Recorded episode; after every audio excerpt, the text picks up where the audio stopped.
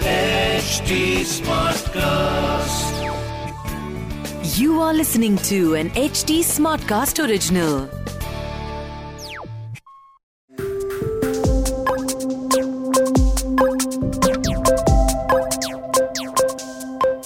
कुछ दिन पहले मेरे एक वीसी इन्वेस्टर से बात हो रही थी और ये वीसी इन्वेस्टर एक ऐसा इंसान था जिसने लगभग दस million dollars plus crypto currency market से कमाए थे।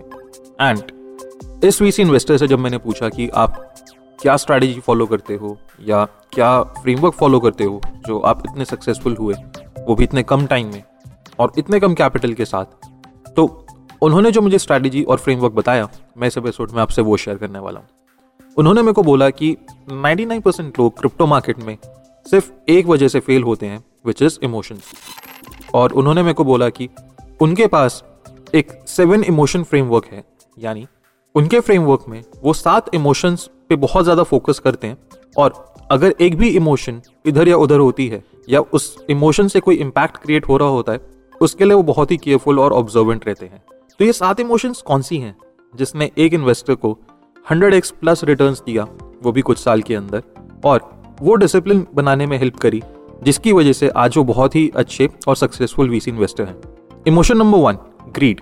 जब भी आप ग्रीडी फील कर रहे हैं क्रिप्टो करेंसी मार्केट के अंदर, इसके दो रीजन हो सकते हैं। रीजन नंबर वन, शायद आप अच्छा खासा प्रॉफिट कमा चुके, या रीजन नंबर टू, शायद आपने कुछ ज्यादा ही पैसा इन्वेस्ट कर रखा है। अगर आप ग्रीडी हो रहे हैं और आपने अच्छा खासा प्रॉफिट कमाया है, तो ये एक सिग्नल है कि आपको कुछ प्रॉफिट्स विड्रॉ कर लेने चाहिए, और अगर ज्यादा पैसा इन्वेस्ट किया है तो ये एक सिग्नल है कि कुछ पैसा आप वापस निकाल सकते हैं। इमोशन नंबर टू, यूफोरिया, यानी एक्साइटमेंट, एंथुजियाज्म। तो अगर आपको यूफोरिया फील हो रहा है, अगेन इसका एक मतलब हो सकता है कि आपने बहुत ही अच्छे प्रॉफिट्स अर्न करे हैं क्रिप्टो करेंसी के अंदर एंड आप उन प्रॉफिट्स को विड्रॉ कर सकते हैं, क्योंकि अगर आप इस एक्साइटमेंट के साथ डील नहीं करते, इस एक्साइटमेंट को हैंडल नहीं करते, इस यूफोरिया के बाद प्रॉफिट्स नहीं निकालते, तो काफ़ी चांसेस होते हैं कि आप अपने नेक्स्ट ट्रेड में यहाँ पे लॉस इनकर कर सकते हैं। इमोशन नंबर थ्री, यह आपको ये चीज़ का ध्यान रखना है कि अगर आपको डर लगता है तो maybe crypto currency market का आपका एक्सपोजर काफ़ी हाई है, यानी आपने अपने पोर्टफोलियो का काफ़ी हाई परसेंटेज क्रिप्टो करेंसी को एलोकेट कर दिया है।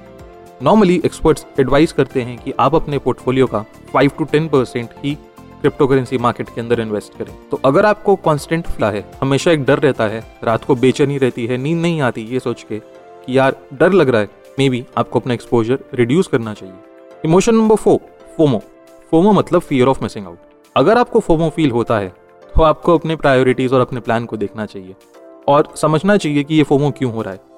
क्या ये फोमो इसलिए हो रहा है कि आपके सामने किसी और इंसान ने पैसे कमा लिए, या ये फोमो इसलिए हो रहा है कि आपने शॉर्ट टर्म गोल्स को सेट कर रखा था जो अभी मीट नहीं हो, जिसकी वजह से आपको अब थोड़ा सा स्ट्रेस और एंग्जाइटी भी साथ में हो रही है।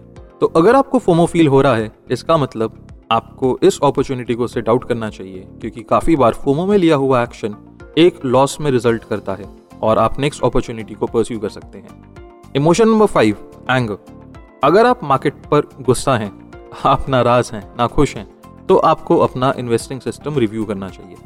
आपने क्या इन्वेस्टिंग स्ट्रैटेजी फॉलो करी थी, उससे क्या रिजल्ट आया, क्योंकि काफ़ी बार हम ये रियलाइज़ नहीं करते पर मार्केट हमारे कंट्रोल के बाहर होती है और मार्केट वही करती है जो उसको करना होता है।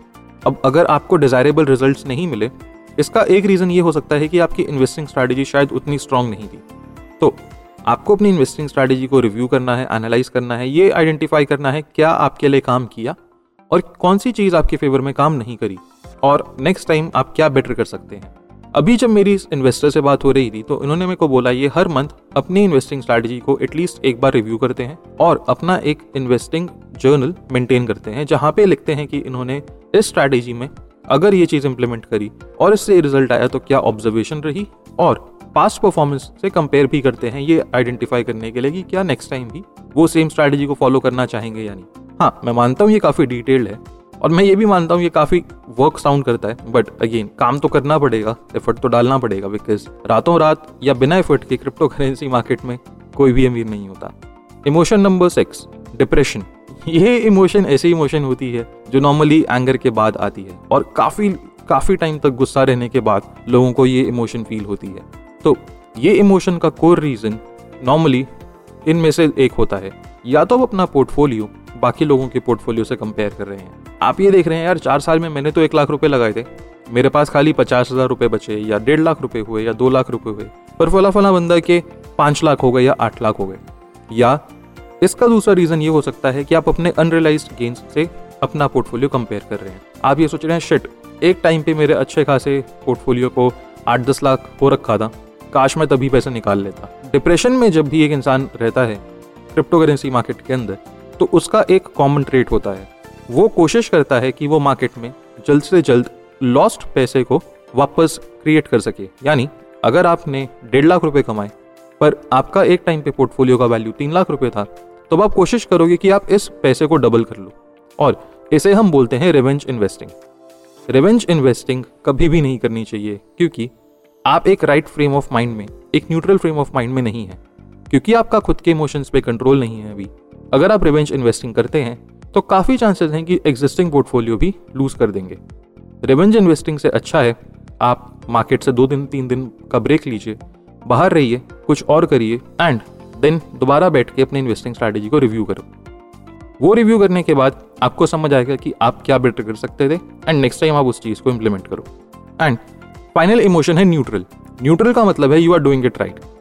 न्यूट्रल के साथ साथ कुछ लोगों को माइल्ड इमोशन फील होता है, विच इज़ ओके, एंड ये totally person to person vary करता है।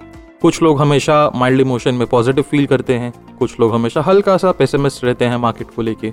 मेरा माइल्ड इमोशन कभी पॉजिटिव कभी हल्का सा पेसिमिस्ट रहता है, बट मैं कभी भी माइल्ड इमोशन से ऊपर नहीं जाता, क्योंकि एक माइल्ड इमोशन के साथ ही, एक न्यूट्रल इमोशन के साथ ही आप रैशनल डिसीजंस ले सकते हैं, और जितने अच्छे आप डिसीजंस लेंगे उतने ज़्यादा चांसेस हैं कि आपका पोर्टफोलियो उतना ग्रो करेगा।